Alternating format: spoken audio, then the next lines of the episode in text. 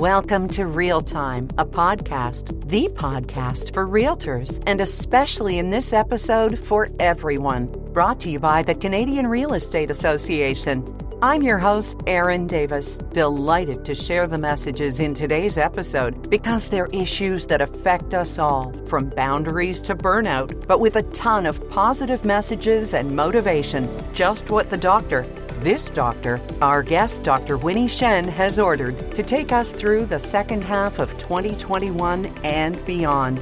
While highly rewarding, real estate is just one of the many industries that at times can also be highly competitive, fast-paced, and yes, that dreaded word, stressful. In this episode sixteen of Real Time, we're lucky to be joined by Doctor Winnie Shen, Associate Professor of Organization Studies at York University, as she shares the latest thinking in industrial and organizational technology techniques for realtors and all professionals to gain a mental edge by better managing work-life balance, career uncertainty, and interpersonal conflict. Thank you so much for joining us here today and giving us a different kind of perspective on where we are and where we're going. Doctor Shen, may I call you Winnie? Yes. Thank you. Can you start by defining your field of work and study, industrial and organizational psychology? Yes, of course, Darren.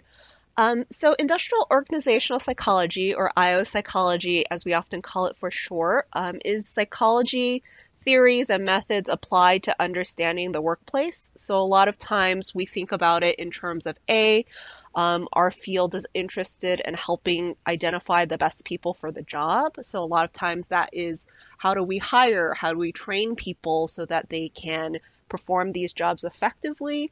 But also the other piece is, how do we create optimal workplace environments so that people are really motivated and can do well at their job. So we're interested in both that pre-hire piece, but also in how can we continue to create a great workplace environment so that workers can really flourish. So how does this differ from other psychological disciplines, though? So I would say that um, I O psychology d- differs from other psychological disciplines in that it's a scientist practitioner model, in that we are trained to be scientists so that we understand data and use it to understand workplace phenomenon, but also we are trained to be practitioners so that we can also help organizations to address these questions. And that's another one of the differences too, is that most I O psychologists tend to work with organizations or other organizations, so for example, like uh, trade unions, for example, um, rather than individuals, though there are some I O psychologists who work as, let's say, uh, professional coaches and do work with individuals. Putting this into the day-to-day, can most working professionals, Winnie, benefit from a basic understanding of I O principles and how to go about applying them day-to-day? I definitely think so. We spend so much time at work. It really makes a lot of sense to understand how to make the most of this experience. Additionally, our work lives really intersect and affect our other life domains. So for example, how we interact with our family, our health and well-being. So it really should be carefully managed so that we can really ensure that people can meet all of their life priorities, and work is just one major part of that for a lot of people.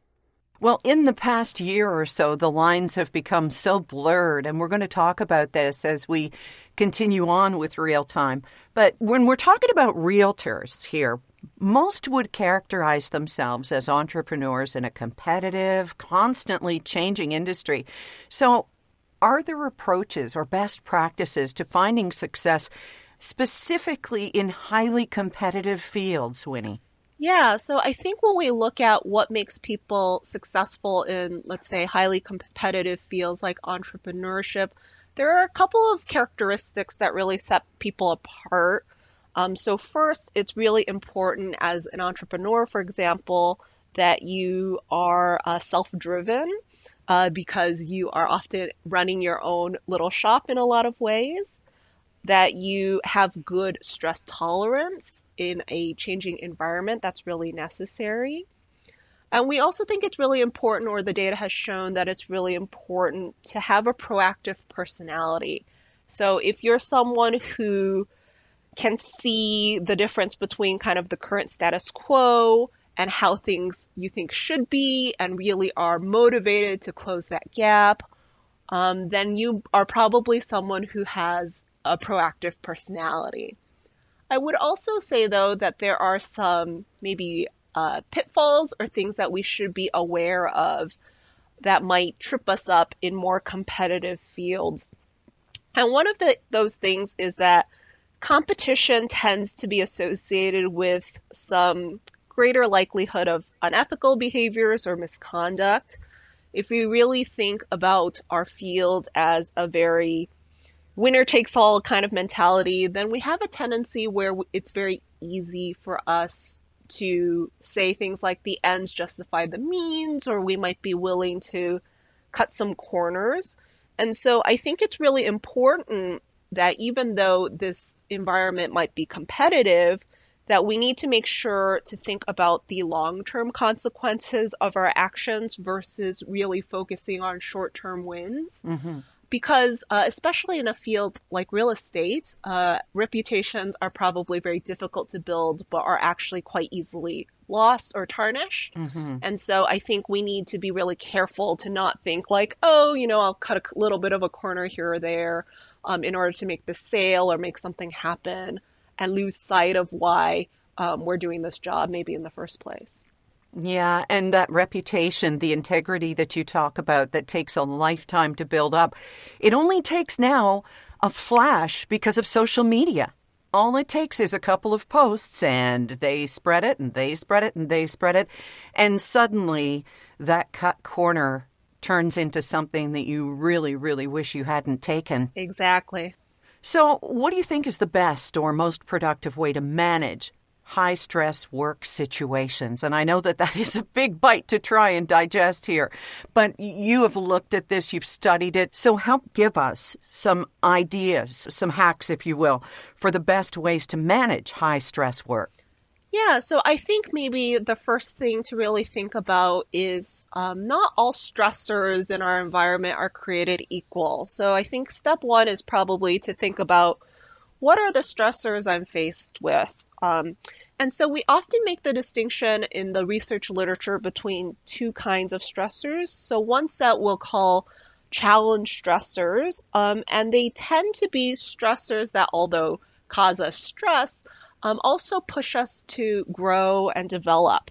Um, so a lot of times people would say things like having a little bit of a higher workload, or having there to be some time pressure on the job, as might be common in real estate, um, or to have a greater responsibility on the job. These are all things that can be stressful, but also really help us to grow and develop and mature. Now, uh, we might contrast these stressors with what we call hindrance stressors. Now, these stressors are often more Uh, roadblocks. Um, they don't necessarily help us grow. They just kind of prevent us from going where we want to go. So many people would say things like organizational politics, or red tape on the job, or job ambiguity where you don't really know what you're supposed to be doing. Those things are hindrance stressors. So I think if you are feeling really stressed, the first thing to do is to think about, am I being stressed because these are challenge stressors? So I'm, you know, faced with a lot of stress, but I think I will come out of the other side of it uh, stronger, um, have developed? Or am I really just being bogged down by these hindrance stressors? And if so, how can I manage them better, or how can I get rid of some of them? For example, if there's a lot of red tape, can I make suggestions about streamlining some of these processes, so that I'm not dealing with this much bureaucracy, as an example. Coming up, the power of detachment. This is great. We're super excited to share that Canada's number one real estate platform, Realtor dot C A, now has a new app, rebuilt from the ground up and designed to reflect the needs of today's homebuyers. The app helps realtors get connected to more potential clients. Download it on the App Store or get it on Google Play. Now back to Doctor Winnie Shen, who, not surprisingly, was named a rising star in twenty sixteen by the Association for Psychological Science. part of your message that comes out of your research is one really important word, and that is detach. And detach can mean so many different things. It can be detaching from negative social media. It can be detaching from news that is completely dominating your thought process. It can be detaching from those hindrances or challenges, too. So tell us about the power of detachment, Doctor Shen. Yeah, I think the power of detachment is really important. So what we know is that although, let's say, challenge stressors often result in better stress, in that it might really motivate us to work hard and do our jobs well, uh, even the benefits of good stress can wane over time uh, if we don't take time to detach from the workplace. And what that really means is oftentimes we talk about it as psychological detachment, so that you should stop thinking about your job sometimes. And that really allows your body and your mind to reset um, and to kind of step away from being in that stressed out state all the time, because our bodies are really not designed uh, to be stressed all the time. And so even in a very challenging, rewarding jobs, it's really important to take that step back and recover. And that can be um, you know, if you're feeling a little bit tired, to taking a quick break. It might mean to detach from work and turn off your email at the end of a workday. It might mean to find time to take regular vacations so that you have a longer period of time away from your work. Probably something that we're, we're struggling with uh, right now, but I think still important to keep in mind. Um, so I think those are some things that we should think about as we try to detach. And writing down that time for you in ink instead of always making it something that, it reminds me of a sign that I saw at a gym that I, of course, I was walking by at the time, that you always have the time for the things you put first. And we all tend, especially when we're busy and in a super competitive climate that we're in right now in real estate, to put everything for ourselves to the back burner and then just leave it simmering until the pot is empty, don't we? Exactly. And I think um, in addition to that, sometimes people will borrow against things that are really important to their health, like sleep, right? They'll be like, mm-hmm. um, I can mm-hmm. just sleep a little bit less. But that can really add up over time in terms of starting each day more and more exhausted. So I really agree with you, Erin, in that it's really important to make these recovery breaks part of your schedule so that you can come back feeling refreshed and energized, as opposed to thinking that these are luxuries, because I really think that these are actually necessities. Yeah, and I can hear people thinking, oh yeah, easier said than done, because I've got a house that's going to have six offers on it. When am I supposed to take the time? So I guess, what do you do when you're in right now in such a high pressure situation? Do you just kind of look down the road and say, it's okay, I'm going to take a week off, or I'm going to delegate some of my work, but right now I'm going to power through this, and that will be my reward? How important is having that mental reward, that carrot, or something to look forward to at the finish line? Yeah, I think it's really wonderful to have something to look forward to. I think that's great. The other thing you can try to do is, um, if you do have something that's really stressful, is I think we do have some power over how we frame the situation, right? So especially if you're feeling stressed um, because of some of those, what we talked about earlier, hindrance stressors, I think um, you could potentially try to reframe that as a challenge stressor, right? Look for a silver lining or something to think about, you know, can I think about how this could make me grow, even if this is a difficult or maybe currently unpleasant situation. And that might also be helpful in terms of helping you get over that short-term hurdle um, in terms of, you know, I, I think that it's really important to keep in mind that we often don't, two people can be faced with the same stressors, but have very different reactions to it. And a lot of that is in our mindset. So we do have a lot of power in terms of how we think about the situation that can really motivate us to Uh, power through them or get through them. And then I think we should definitely reward ourselves and regularly plan for some recovery. Mm. Yeah, the Dalai Lama said, you know, if you lose, don't lose the lesson. And we're going to talk about that a little later in our conversation. And this is me doing time management, because we're about to talk about good time management. And of course, in real estate, it's crucial. Now, I have to ask you, Winnie, is this a skill you just do or don't have, like a talent, or can it be learned and strengthened? Yeah, I think that's a great question, Erin. Uh, there is definitely evidence that time management skills can be trained. Um, but I think that it's helpful for us to think about first, what do we mean by time management? Um, and actually, when we break it down, there's a couple of things involved. So first, there's a self-awareness of one's time use. So are you cognizant of how you're spending your time? So if you're not sure, I would encourage you to maybe do an exercise like um, a time diary. So spend a couple of days just actually jotting down what you're spending your time doing. And I think that perhaps you might be surprised. For example, I think many of us might be surprised, perhaps even in my case, horrified at the amount of time that we're spending on things like social media or things that um, perhaps feel urgent, but actually aren't very important, like responding to emails, right, as they come in. So I think first is, you know, we have to be able to be aware of our time usage. Now, the second piece of that is good planning. So are you doing things like setting goals, planning your tasks, making to-do lists? Are you thinking about how you can group tasks together so that they can be accomplished more efficiently together? And so there are some tips that might be helpful here too, um, in terms of perhaps taking some time at the beginning of each day to make a list. I often also take time at the beginning of my work week to make um, a list, and then I do build in some slack time for unexpected things that might happen. Um, but also I think that that also pushes us to think about um, how to say no to things. That if our agenda is actually too full, that there's actually not a very realistic way for us to get everything done, to think about what are things that we actually should work on getting off our plates. Because there's often some tasks that we find later on that, you know, you wonder, why am I even doing some of these things? And then lastly, I would say that, you know, once you ha- have and enact these plans, it's really important to monitor these time management tasks. Um, so, for example, uh, are you allocating enough time for some of these activities? And I think it's also really important here. There's some evidence that we should engage in some contingent planning.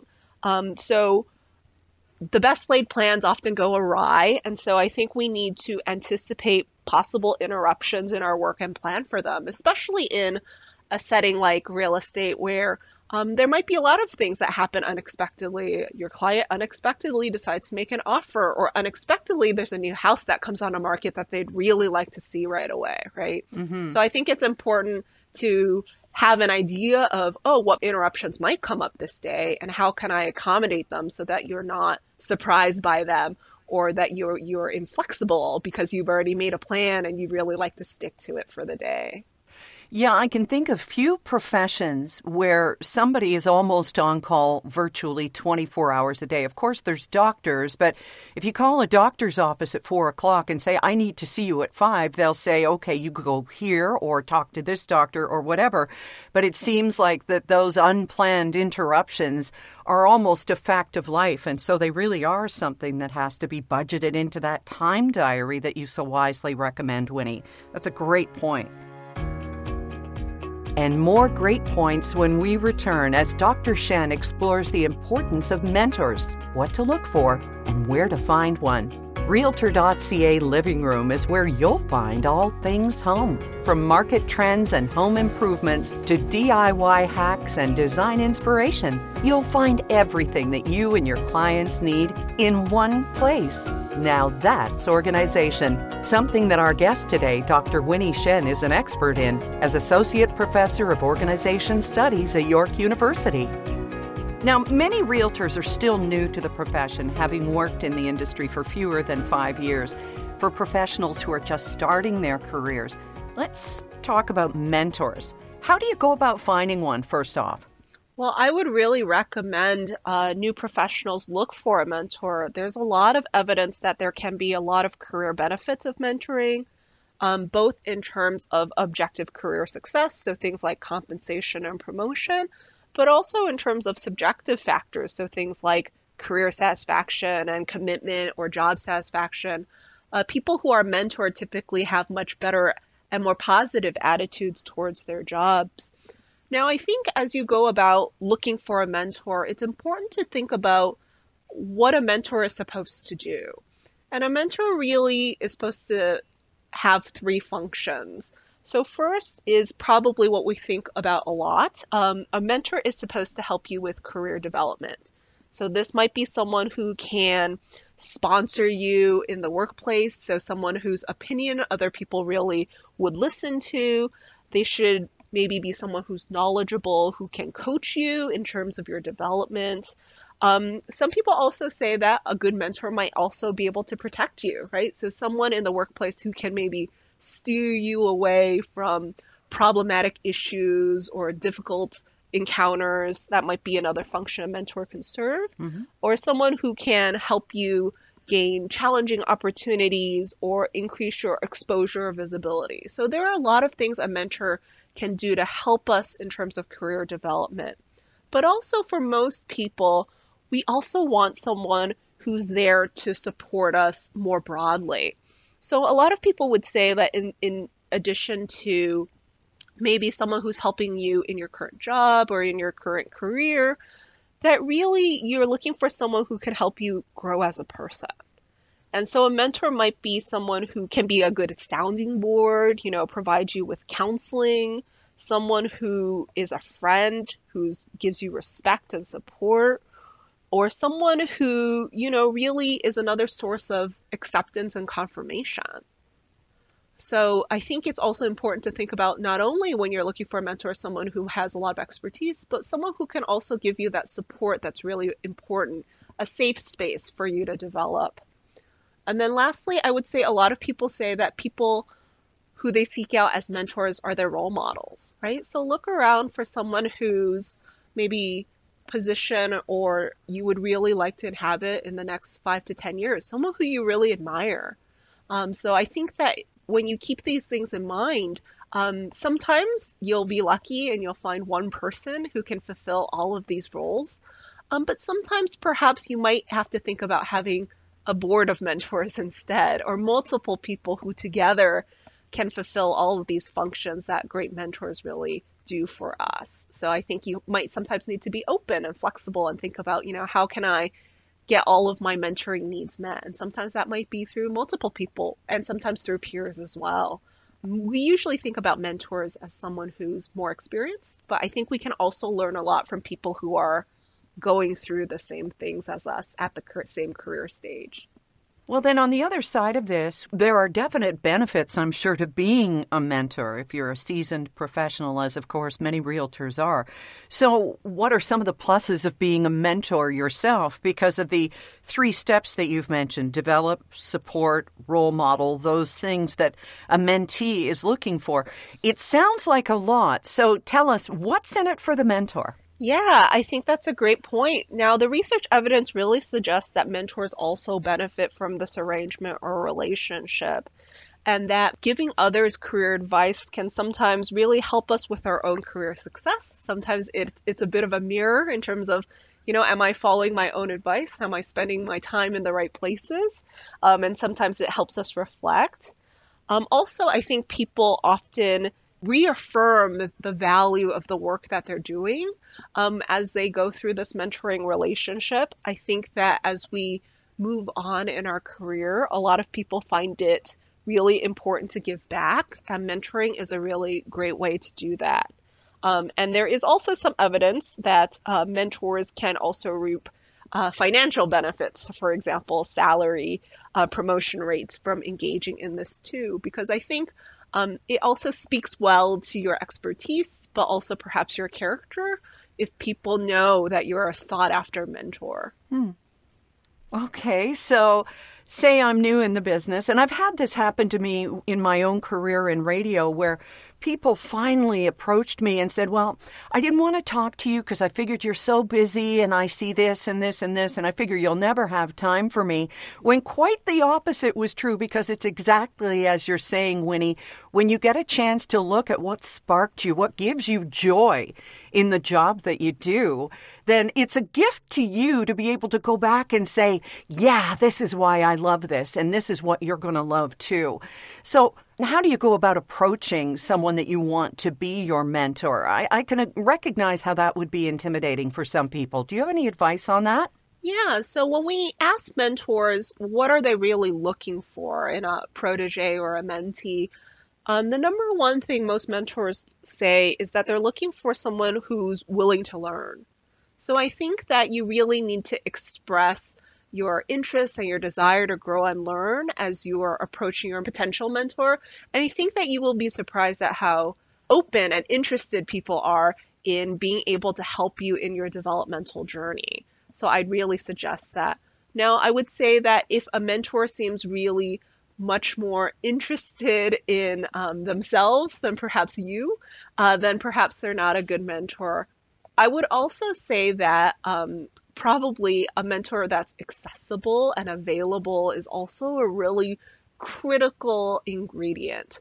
Um, that although someone who's perhaps really well regarded, but too busy to really have much time for you, may or may not be uh, a great mentor for you. I think it's really someone who is going to be as invested in this relationship as you are. We'll be back with Doctor Winnie Shen in a moment, embracing the change. As you sip your latte or grab a traveler, remember, there really is a place where everybody knows your name, or soon will, and I don't mean cheers. Crea Cafe is a cozy place for realtors to connect and stay up to date on the latest industry happenings over a virtual cup of coffee, or whatever you like. Pull up a stool and join the conversation at crea cafe dot c a. Now, back to our conversation on Real Time with Doctor Winnie Shen, Associate Professor of Organization Studies at the Schulich School of Business, York University.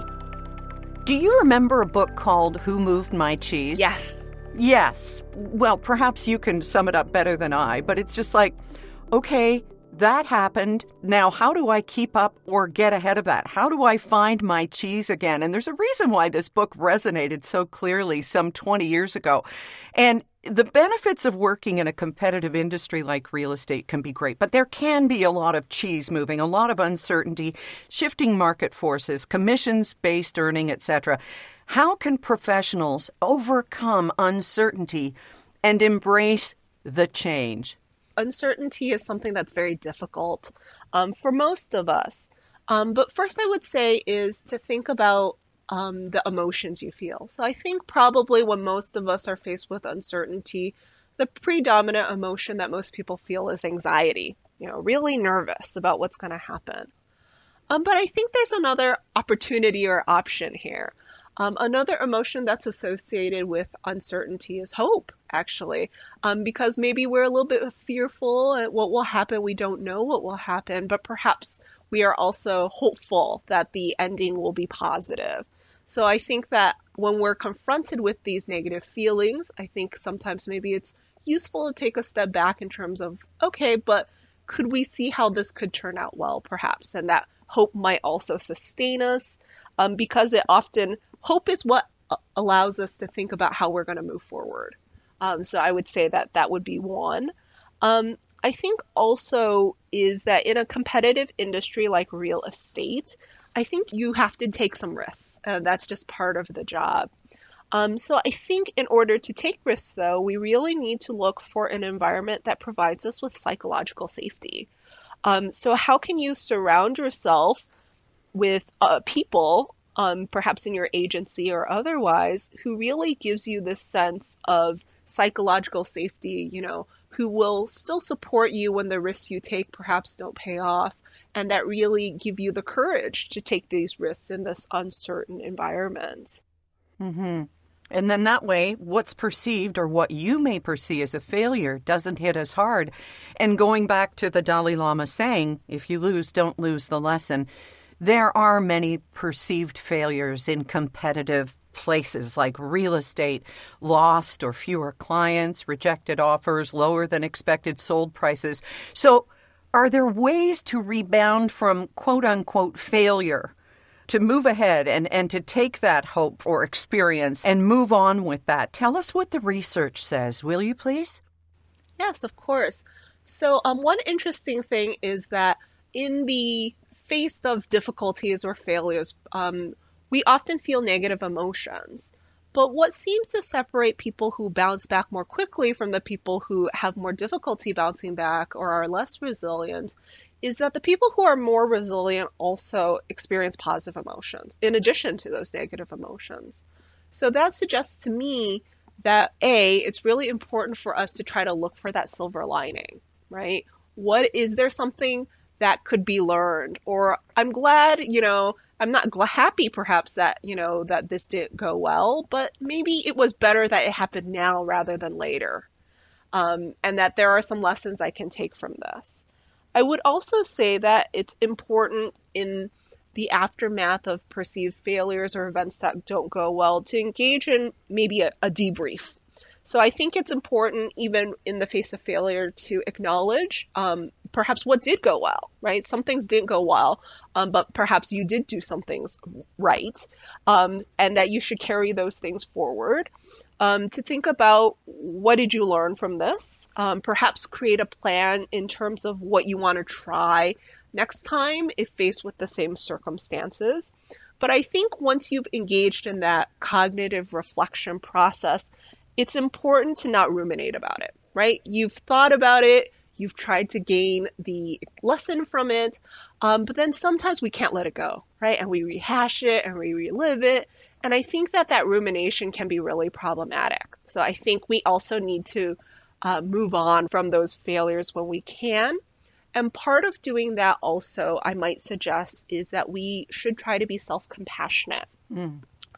And so um, I think that sometimes, a lot of times I would argue, uh, we can be our own worst critic, right? And what self-compassion really refers to is not that you're letting yourself get away with it, but more that you're not kicking yourself while you're already down, hmm. right? So that you're as kind to yourself as you might be to someone else who's going through a difficult time, that you experience a sense of common humanity, right? Um, failure is part of being human, and recognizing that, that that is uh, a very human experience. And also to acknowledge, but maybe not judge your negative emotions, and that together, you know, that allows us to get through difficult times a bit more quickly or easily. Um, so a technique that I often use myself is um, to think about what I would say if my best friend told me about this failure. And I think a lot of times when we take that other perspective, um, we're actually very supportive, right? We understand that, you know, that this failure, while difficult, you know, maybe not completely under their control, or, you know, maybe not as bad as kind of we've made it out to be. Um, but when we put ourselves in that situation, sometimes we're really harsh. Um, so I think, you know, if you would be kind to your best friend, um, then I think that you should extend that same kindness to yourself. Um, someone who you should love just as much as your best friend, right? To me, the piece of advice that sticks most often is that from doctor, speaker, author Brene Brown, who says if you were driving along in a car and the person in the passenger seat was saying to you what you say to yourself, you would pull off and say, okay, the ride ends here. Get out. So, so maybe that's what we have to think of that best friend that you're talking about, Winnie, as well. Don't let her talk to you like that. Just pull over, let them out, and drive. Just go, right? Exactly. We'll return with Doctor Shen in just a moment. One of my favorite sayings is, you always have time for the things you put first. Putting others before ourselves is what Realtors Care is all about, a national guiding principle celebrating the great charitable work done by the Canadian Realtor community. Help raise awareness for the charities and causes closest to your heart by sharing your story using hashtag RealtorsCare on your favorite social media platforms. Doctor Winnie Shen is our special guest for this episode sixteen of Real Time, and we're talking now about a sign of these times, how to watch for it, and how to take care of it in yourself. covid nineteen, of course, we've heard the word burnout a lot. It's not a new word to us. The New York Times did a piece a few weeks ago where they called what we're going through languishing.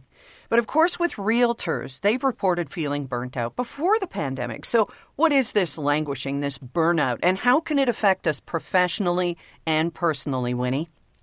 Yeah, so when we're talking about burnout, what we're referring to is usually this state of exhaustion. And that exhaustion is mental, physical, emotional, and it's typically caused by excessive and prolonged stress. Um, there's kind of three symptoms that tend to go together to create this burnout experience. So first is emotional exhaustion. Uh, you're just completely tired, fatigued, you're wiped out. The next is this sense of depersonalization or cynicism, where you're really starting to feel detached from your job and the people in it.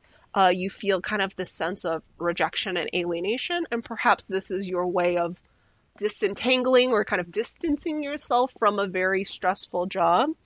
Um, and then the, this third piece is a reduced sense of personal accomplishment, or just a sense of ineffectiveness, that I'm just no good at this. Um, and I think when we think about burnout or languishing, it really refers to the fact that um, our tank is on empty. We're running on empty, mm-hmm. right?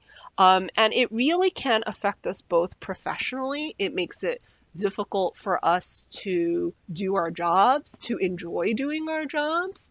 Um, and it also really affects us personally, particularly in terms of our health and well-being. Um, this prolonged sense of being on empty is really associated with some negative health outcomes. Okay, so are there some techniques to help mitigate or avoid workplace burnout, either for yourself personally or among your employees and coworkers? If you can see it happening, what are the steps that you take? Yeah, so I would say that the best probably tip is prevention. Um, so preventing this from happening altogether, right? So if we think about burnout as being on empty, um, then we have to think about the importance of refilling our tank periodically so it doesn't get to that point. Um, so we've already talked about earlier the importance of recovery, um, but this is an important piece of that too, right? Taking breaks, um, taking time off of work, Um, taking vacations. Those are all potentially activities that can help refill your tank. Now, let's say that you um, unfortunately have reached a state of burnout.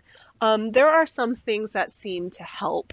Um, so in terms of yourself, um, as we referred to earlier, this is another time where being self-compassionate seems to really help. Um, and in particular, it helps with exhaustion, right? Giving yourself that grace, that kindness when you're exhausted, to say like, yeah, you know, you are at this low point, and not to beat yourself up or perhaps push yourself when you have nothing left to give is an important pause that might allow you to reset. Um, not only does self-compassion help though, but actually there is some evidence that Uh, giving compassion to other helps, right? So as we talked about earlier, um, part of this experience of burnout is this feeling of alienation um, or kind of separation from the people on, who's, who are doing this job with you. And so you can think about it when someone offers you compassion or empathy about what you're going through, that really helps to reform that social connection to the people on the job and helps you feel like you belong there again. So I think if you see people in your work environment who are very burned out, I would suggest that you offer them compassion. Um, and that empathy can really help them uh, gain that important resource in terms of feeling like they belong, which is actually a very fundamental human need. Um, we all need to feel like we belong. Sometimes I find that it takes us out of ourselves, out of our grief of what the past year should have been or whatever it is that we are going through, to turn our attention to others. And you're talking about others in the office, but it reminds me, too, of all the good charitable work that realtors do across the country, which is highlighted by Realtors Care through C R E A. And, you know, just helping the community and doing what you can to help others, because somebody's always got it worse than you. And that's a perspective, too, that can open your eyes to just sort of shift that feeling that you might have. And it also speaks to the cynicism or the detachment, like, ugh, what's it all for? You remember, you're reminded what's it all for through things like Realtors Care. Exactly. I think um, it's part of rebuilding that connection and that meaning um, to stop that process, where I think part of that is um, you're trying to protect yourself, right, by detaching from this very stressful workplace or work experience. Um, but I think when we're reminded about the other people who are in it with us, or the other people that benefit from what we do, um, that can give us a renewed sense of energy um, that can help us overcome this sense of burnout. Next up, has work-life balance become more of a reality for you, or the rainbow unicorn we're all just dreaming of? Doctor Shen answers that in a moment. The key word of twenty twenty-one so far, haven't you found, has been connection.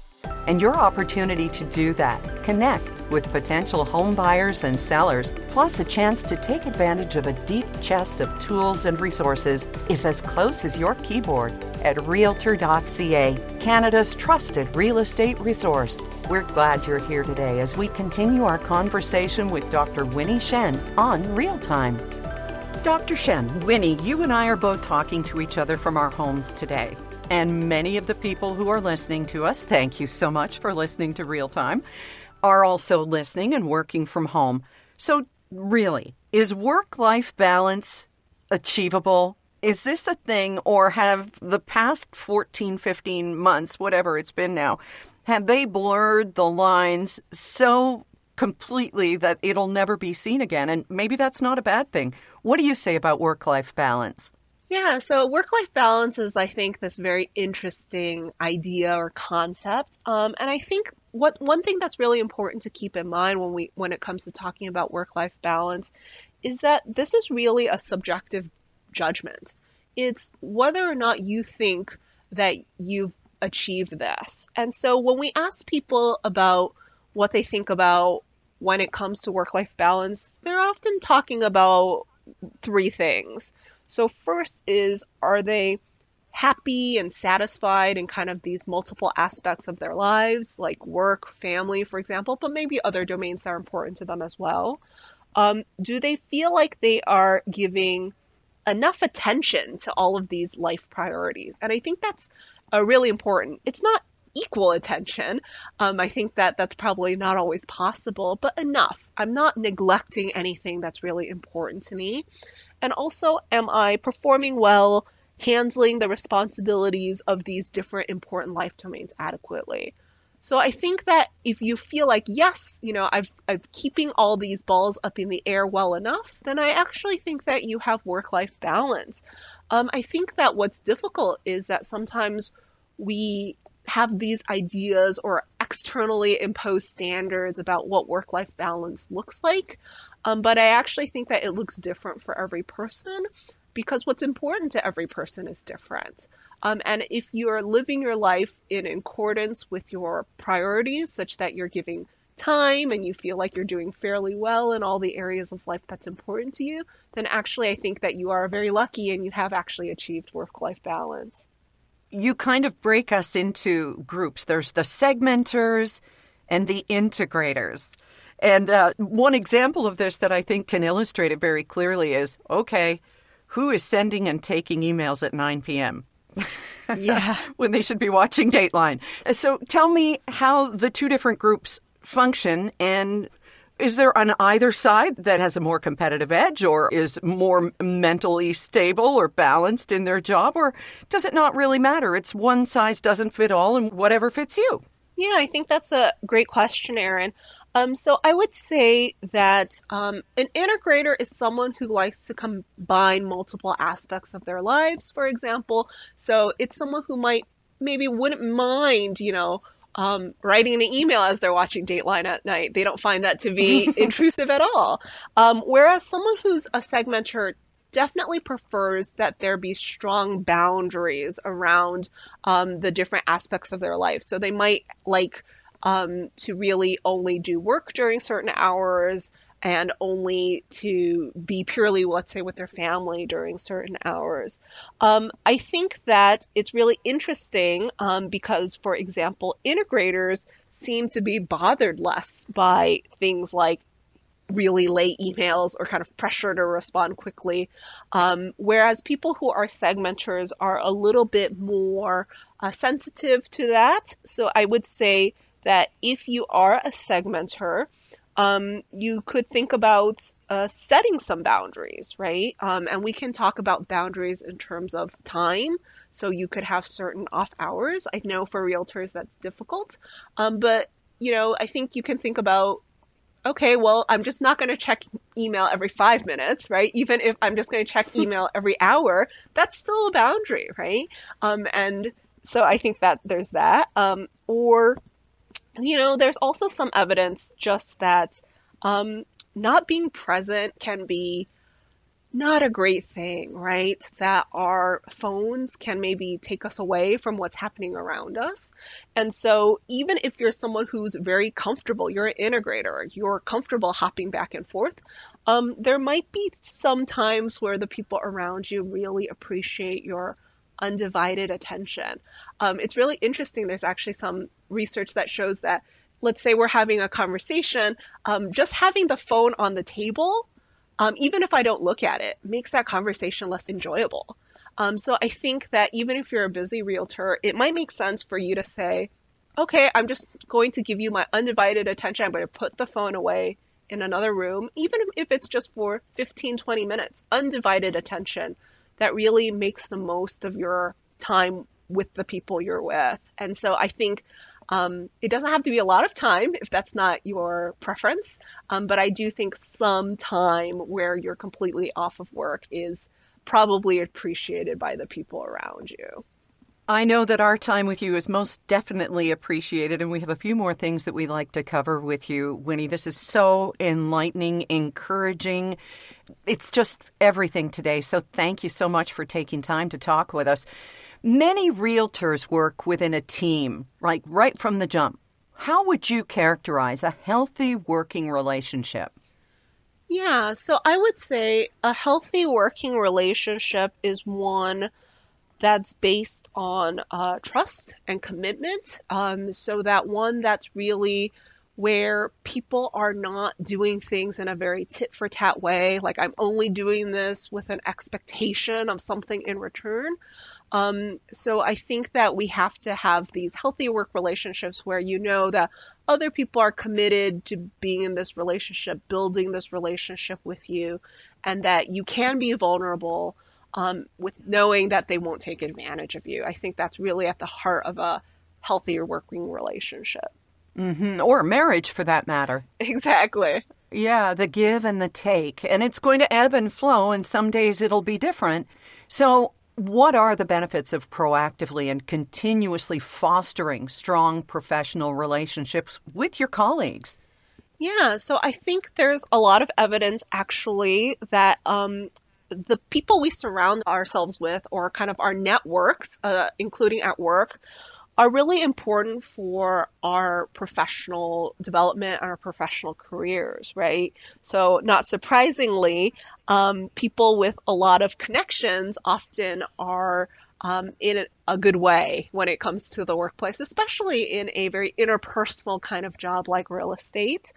Um, but also we can think about how people who can connect different people, I think, are actually really valuable connectors in relationships. And so I think it's really important to think about the people we surround ourselves with.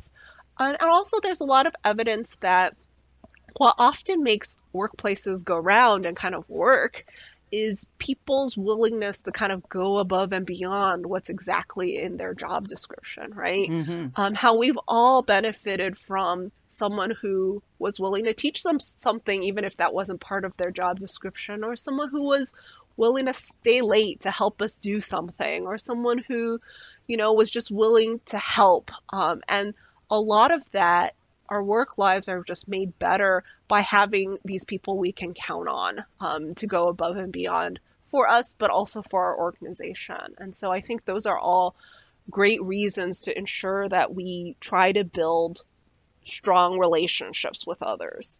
What about the mindset of self-reliance? In, you know, self-driven professions like real estate, success is often linked to how hard and how often you work, how visible you are. You're out there all the time. But this mindset of self-reliance can make accepting help difficult, or even perceived by some as a weakness. What are the drawbacks of this line of thinking, Winnie?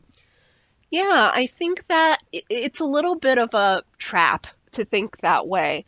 Um, first, I think that it's probably to some extent not entirely true. Um, it also makes it very difficult for you to delegate work. Um, everything stays on your own plate. And that really contributes to, I would say, a pretty problematic long work hours culture, um, where we kind of valorize, you know, working a lot or being busy. Um, sometimes even when we take a step back, realize that that's misaligned with our, our life priorities or goals. Um, my friends and I had sometimes talk about this uh, funny phrase when we feel like someone is working too hard or kind of has this, I got to do it all mentality. Um, we'll tell each other, you know, your job doesn't love you back, right? Mm-hmm. Um, and so I think that's sometimes important to keep in mind, um, that I think especially also given that we know that, you know, one of the things that make human life so fulfilling is these connections, that going it off alone, you might be curtailing some of those opportunities for you to build those relationships that a lot of people actually find to be the most meaningful part of their work. And one of the ways I think that you've suggested is to kind of turn it around and think about how you felt when people asked you for help. And for those who are giving, it often feels really good and fulfilling, and it just adds to the joy of the job. Oh, definitely. And I think that um, oftentimes when we're asking, we're often afraid that maybe we'll be a burden. Mm-hmm. Um, but I think when we take that mindset, when we think about all the times what people have asked us and all the times where it wasn't a big deal or we were very happy to help, I think maybe um, we're overestimating sometimes the that people would be unhappy to help when I think the fact is that most people are actually very happy to help. As are we here on Real Time, which is why when you go to crea.ca slash podcast, you'll have at your fingertips a wealth of wit and wisdom like we're hearing today, from designers to panels to marketing wizards, tech and tips for great reviews. It's all right here. Just subscribe on Spotify, Apple, and Stitcher, and don't miss an episode of Real Time. Back to our conversation with Doctor Winnie Shen as we continue with our in-depth and illuminating look at how, in high-pressure careers, we can get in the right headspace to overcome challenges and thrive as professionals and peers. Okay, well, I have to have a difficult conversation with you right now, Winnie. It's about difficult conversations. How do you go about having those, even if you get along great with your colleagues? How do you do that and anticipate a positive outcome? Yeah, so I think um, it's really important to have open lines of communication. I think that sometimes we have a little bit of an ostrich mentality. When something doesn't go right, we're like, maybe it won't happen again. We can just let it go and we won't have to have this difficult conversation. But I think um, the data suggests that what will happen often instead is um, that we end up having to have that conversation later on when things are actually more serious. And if you put yourself um, in the other person's shoes, it probably is much more difficult not to be defensive when someone confronts you with what feels like a long laundry list of transgressions, right? Like, here's all the evidence of all the things that you've done wrong or I, I've disliked. Um, whereas I think if you were just approaching someone with one small thing, it w- they wouldn't necessarily feel that way.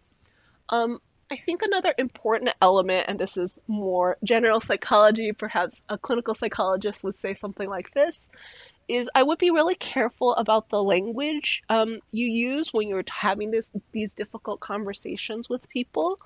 Um, so I think it feels very different for a receiver to hear something like, you were being inconsiderate uh, versus, you know, I felt hurt when you said X, right? And that, so um, how you say it, I think, really can affect how other people react to it. So I would spend some time thinking about um, what is it that you actually want to convey.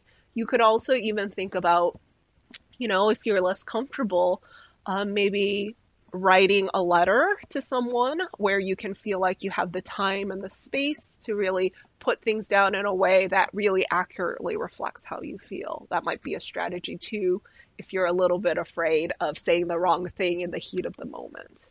Yeah, and you can edit it endlessly so that it ebbs and flows and, you know, accentuates the positive and all of that. Those are some wonderful tips. And now I'm going to ask you for a resource, your favorite website or book or place that people can go to really explore some of the things that we've talked about today, the entrepreneurship, the teamwork and leadership, the turning things around and seeing hope where there was burnout or, or languishing or however you want to call it. What what are some of your go-to sites, you know, if you weren't already an expert in it, Doctor Shen? Yeah, so I would say that I have a couple of recommendations. So uh, Doctor Kristen Neff, who's done a lot, an expert in self-compassion, does a lot of great work. Um, her website, um, which is uh, self compassion dot org, has a lot of great resources, some exercises you can walk yourself through, actually um, evidence-based that uh, in terms of how you can improve your self-compassion. Um, if you're looking for maybe some tidbits in terms of evidence-based things to think about as you're approaching your work, Um, For the Love of Work is a wonderful podcast hosted by Doctor Sonia Kang.